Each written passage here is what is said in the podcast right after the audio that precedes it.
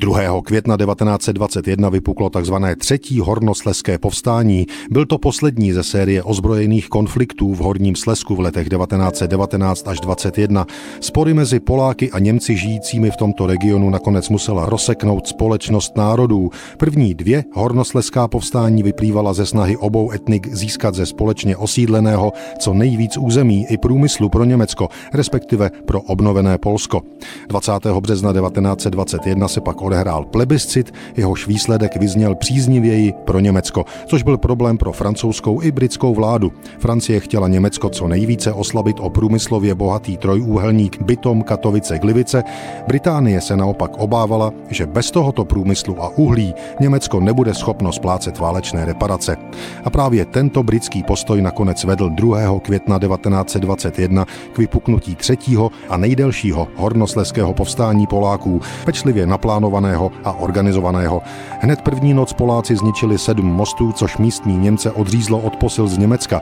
Počátek povstání byl pro Poláky velmi úspěšný, dostali pod svoji kontrolu většinu Horního Slezska, Němci ale stále kladli tuhý odpor. Šlo samozřejmě o hodně oběma stranám konfliktu. Polsko bylo krůček od ovládnutí celého průmyslového centra, nakonec ale všechno skončilo velkým kompromisem.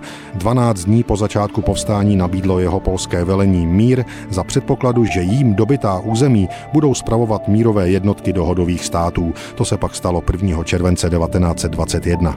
Britové a francouzi se ale dál nemohli dohodnout, každá ze stran měla své priority, navzájem vlastně neslučitelné. Nakonec Horní Slesko mezi Němce a Poláky rozdělila až Rada společnosti národů v říjnu 1921.